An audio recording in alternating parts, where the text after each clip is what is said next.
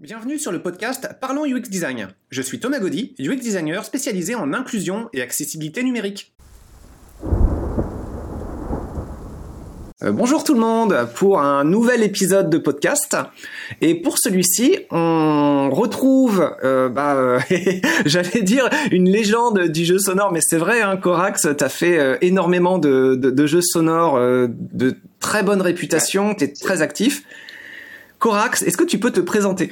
Bonjour à tous, moi c'est Corax. Je suis développeur de jeux accessibles pour non-voyants, ça fait maintenant quelques années.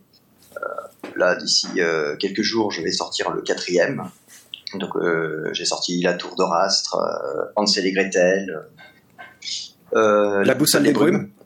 Voilà, et maintenant ce sera Portmonde. Pour ceux qui connaissent pas ton univers, est-ce que tu euh, peux faire euh, un pitch pour euh, les différents, bah, les différents jeux que tu as sortis? Alors, moi j'ai un univers, mon univers de prédilection, c'est l'onirique horrifique. En général, mes productions sont à déconseiller à tout public, en tout cas aux enfants, parce que en général, il y a toujours une dose d'horreur dans, mes jeux plus ou moins. C'était plutôt effacé dans euh, Hansel et Gretel, qui était plutôt qui se décalait de, ce, de ce jeu-là, mais euh, les trois autres s'inscrivent dans cet univers-là. Et pourtant, Hansel et Gretel, dans le, la nature du conte même, il y a bien un côté horrifique aussi. Hein. c'est vrai, tout à fait. Le, le, conte est horrifique. Par contre, l'approche que j'ai prise dans Hansel et Gretel est plutôt pulp, on va dire. C'est plutôt des gamins armés jusqu'aux dents euh, qui vont défoncer de la sorcière à sulfatos, mais il n'y a pas de scènes qui vont mettre mal à l'aise. On n'est vraiment pas dans l'horreur, on est plus dans le délire en fait. D'accord. Euh, voilà. Alors que euh, la tour d'Orastre, même si c'est encore très léger, la boussole des brumes, euh, voilà, et surtout Port-Monde, euh, qui a vraiment des, il y, a une aventure bah, vraiment à, à déconseiller. Au, elle n'est pas tout public, pas du tout. On est vraiment dans l'horreur, la véritable horreur en fait, qui peut mettre mal à l'aise. Euh, donc c'est le l'onirique horrifique que j'ai tendance à faire parce qu'on est à moitié dans des mondes un peu étranges. Euh, bah pour Port-Monde, j'aurais tendance à considérer l'univers qu'il est gothique dans le sens où euh, on va y croiser des anges, des démons, euh, des humains, euh, avec ce côté onirique parce qu'il y a aussi des personnes qui viennent du monde des rêves, donc euh, ce que j'appelle les songes en fait dans, dans Port-Monde. Euh, et j'ai un côté contrasté parce que je peux mélanger des personnages extrêmement mignons.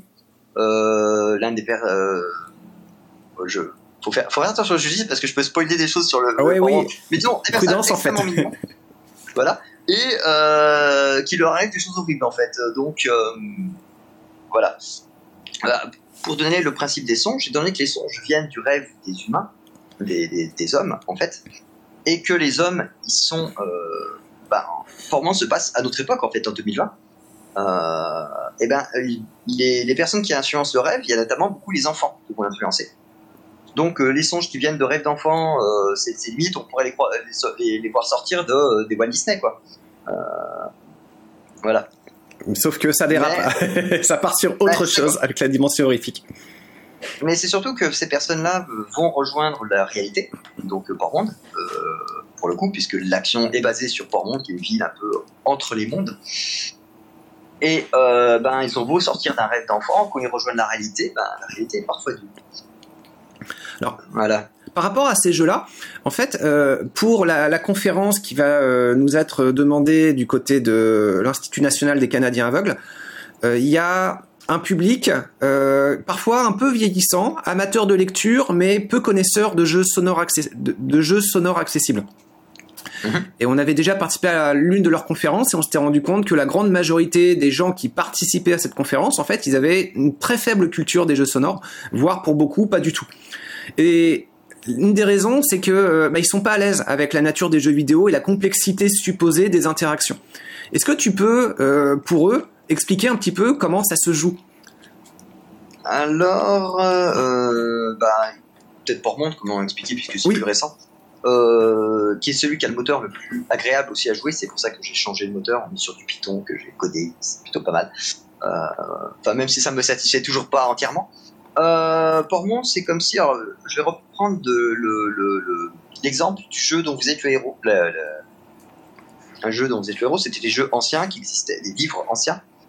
Et donc le principe était, on lisait un paragraphe, Et à la fin du paragraphe, on disait si vous voulez ouvrir la porte, allez au paragraphe 51. Si vous voulez prendre la clé, allez au paragraphe 42. Et donc on allait sauter de paragraphe en paragraphe en, prenant ces c'est euh, euh, nos, nos, choix. Des fois, il y avait des règles un peu simplistes euh, de combat. Euh, on jetait un dé, on avait un peu de force, tout ça. Euh, et on arrive soit à réussir à arriver de l'aventure. Il y avait plusieurs fins souvent, soit on meurt. Et dans ce cas, on meurt, soit on recommence, soit la plupart des gens revenaient un peu en arrière. Et bon, finalement, je vais peut-être pas faire ça, je vais faire autre chose. Euh, Portmont, c'est comme un super jeu dont vous êtes. Enfin, un très très très augmenté parce qu'on est avec un jeu. Euh, euh, on est avec un jeu. Euh, ben, alors, on a ces situations, en fait, on a des choix. Le jeu va nous donner des situations et on peut y réagir par des choix. Mais on a un côté RPG très prononcé, donc avec euh, gestion de personnage qui va monter de niveau, il faut lui trouver des équipements, lancer des sorts, euh, enfin, des combats au tour par tour, donc on est vraiment sur quelque chose d'assez appuyé.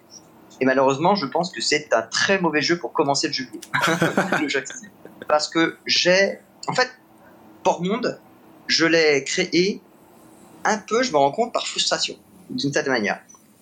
il n'y avait pas de RPG accessible francophone à l'heure actuelle. En tout cas, je n'en connais pas. C'est pour ça que je me permets de dire que c'est le premier RPG euh, francophone accessible. Du coup, bah, on a fait un RPG francophone accessible. Vous voyez quelque chose un peu dans la dans la lignée d'un Final Fantasy en fait, avec des RPG très linéaires, enfin plus ou moins parce qu'il y a plusieurs fins dans, dans Monde, mais on reste quand même assez linéaire, euh, avec un personnage qui a un caractère fort, euh, voilà, et un petit côté RPG. Les jeux accessibles sont en général très simples. Euh, je sais pas si, tu as fait ce constat, mais en général, c'est plutôt compliqué, pas, pas très, pas très, euh, plutôt sympa. Quoi. Il faut pas aller très loin. Ce qu'on a bah, conçu, euh, ça reste un petit peu dans ce jugement. Hein, D'ailleurs, ça manque de profondeur et de complexité. Ben, j'ai connu, on a fait un jeu ultra exigeant et Portmont, il tue très vite, notamment parce qu'on joue des magiciens. Et les magiciens, par exemple, ils ont très peu de points de vie. En fait, on est quelqu'un qui va assurer sa survie uniquement quasiment par ses sorts, sauf peut-être petits rats qu'on va tuer dans les égouts. Ça, on est capable d'un peu leur machin, mais très très vite, on se fait. la plupart des attaques pour nous, nous tuer d'un seul coup. En fait. Euh, si on n'a pas ce qu'il faut pour se défendre, si on comprend pas que ben il faut avoir un élémentaire devant soi pour euh, se défendre, ou une protection magique, ou une armure avec de la bonne protection, ça nous tue très vite. Et monter de niveau ne va pas nous augmenter des caractéristiques, comme c'est souvent le cas dans la plupart des jeux, on va gagner de la vie.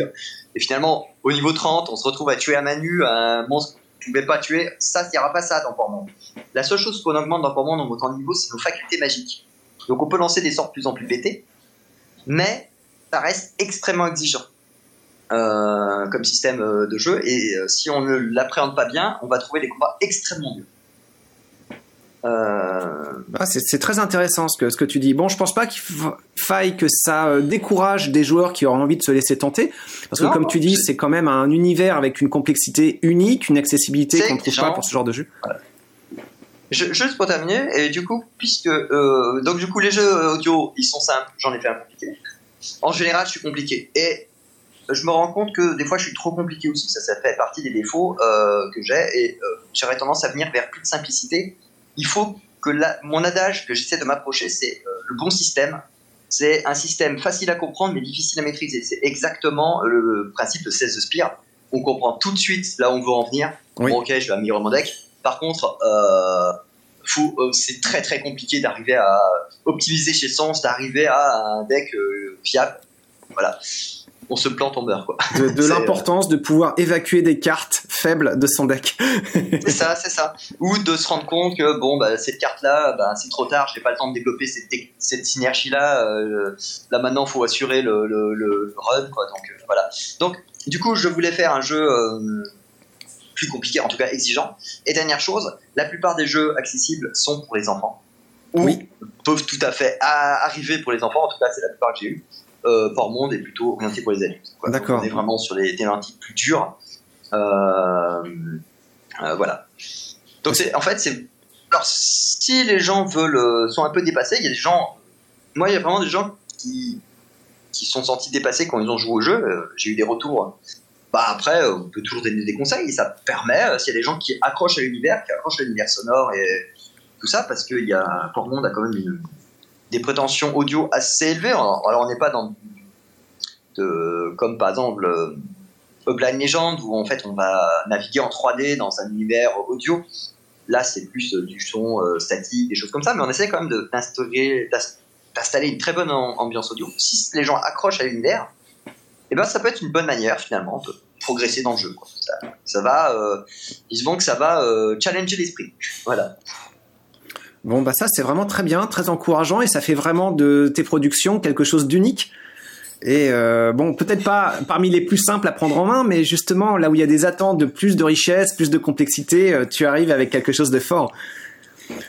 Euh, Monde, pour y jouer, ça sort quand? Où est-ce qu'on le trouve?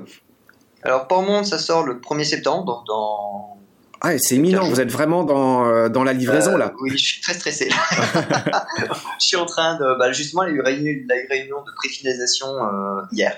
D'accord. Euh, où on était en train de checker, ça s'est fait, ça il faut faire, ça s'est fait, voilà. D'accord. Ça sort en septembre, c'est disponible sur itch.io. D'accord. Sur le, compte du Corax. Donc en fait, le site, le Corax, en page d'accueil, donne tous les liens importants. Donc c'est le nidcorax.fr, en fait, il suffit de taper ça sur Google, en général on trouve. Ça, c'est fantastique. Et puis pour, pour l'annonce, euh, il y a souvent des retards, hein, même de dernière minute. Donc si ça devait arriver pour une raison ou pour une autre, évidemment, euh, souffle un coup, prends le temps et puis sortir un petit peu plus tard et ça ira très bien aussi. Ça devrait aller quand même parce que euh, même s'il manque des choses, si on n'a pas tout absolument tout, c'est pas des choses bloquantes. ça va pas sortir le jeu hors de les, les points capitaux sont déjà tous cochés quasiment. Normalement, on va respecter les délais. D'accord. Bon, bah bravo. Euh. Pour un projet de cette ampleur, c'est vraiment un très gros événement. Euh, oui, oui ben c'est vrai que c'est 3 heures de. 3 ans, plutôt 3 heures. 3 ans de travail, plus de 3 ans. Euh, plus de 3 ans, c'est gros quand même. je suis assez content quand même. J'ai un petit côté, si les gens ils prennent plaisir, moi il y a eu des messages très forts qui m'ont. C'est aussi ça qui nous fait tenir en fait, après sur la durée. Il y a eu deux bêtas publics à Port-Monde qui sont sortis, une première, une deuxième, et donc ça a permis à des gens qui faire un peu le jeu voilà. Mm. Mais euh, et ben j'ai eu des messages des gens qui, ont trouvé le jeu génial et euh, ça nous a ça me redonnait du carburant en fait hein, c'est clairement quoi. Tiens d'ailleurs j'en profite pour remonter un avis de testeur qui avait eu l'occasion de s'impliquer sur une bêta test bah ça devait être de Portmond aussi. Je sais plus qui c'est par contre ni dans quelles circonstances j'avais parlé je sais vraiment plus. Mais il me disait que il avait adoré tester le jeu. Par contre d'une nouvelle version à une autre tu avais tendance à la sauvegarde s'écrase il faut redémarrer du début oui, bah, c'est parce que en fait, les sauvegardes, bah, ça c'est le problème des bêtas. Euh, c'est que quand le moteur n'est pas complètement euh, abouti, en fait, pas, complètement euh, mature, on change des choses qui font que les sauvegardes bloquent. Là, par exemple, ça va être le cas de, quand on va passer en version finale. Alors, c'est à moitié le cas. On va conserver, en fait, la sauvegarde, je l'ai codé dans plusieurs fichiers. Il y a un des fichiers qui garde le plus important, c'est l'obtention des succès, qui euh, traduit la progression globale dans Port-Monde. Euh, si on a fini des aventures dans Port-Monde, on va débloquer des succès, et le jeu se souvient qu'on a fini ces aventures, et c'est souvent ça qui va débloquer le contenu verrouillé du jeu. Ça, on va le garder. D'accord. Finalement, c'est une bête liste euh, avec des mots-clés dedans, hein, donc ça peut se garder très vite. Par contre, la progression au sein de l'aventure, elle, elle va sauter parce que l'écart entre la deuxième bêta publique euh, entre l'écart entre la première bêta publique et la deuxième publique est bien moindre entre l'écart entre la deuxième bêta publique et le jeu final. D'accord. Il y a plein de choses qui ont changé. En fait, ça créerait plein de bugs à plein de niveaux. En fait, si on gardait la sauvegarde, donc je préfère la faire sauter euh, plutôt que les gens se retrouvent avec des parties corrompues. Bon, bah, c'est compréhensible en même temps. Hein. Mais euh, pour ceux qui écoutent le podcast et qui sont intéressés par les thématiques de UX design et de test, ça soulève une question intéressante. Euh, à l'occasion d'un test, on voit juste une petite fraction minuscule d'une session de jeu. Euh, quand des jeux, quand des gens testent le jeu vraiment chez eux, bah là, ils ont vraiment l'occasion de l'essayer plus sur le long terme. Mais s'il y a l'effacement de la sauvegarde d'une fois sur l'autre, mais qui s'explique parce que tu expliques parce que sinon bah, la sauvegarde serait corrompue et le jeu y aurait, soulèverait trop de bugs, bah, ça, pose une thématique de réflexion qui est pas évidente en fait. Comment garder des testeurs qui s'impliquent sur le long terme?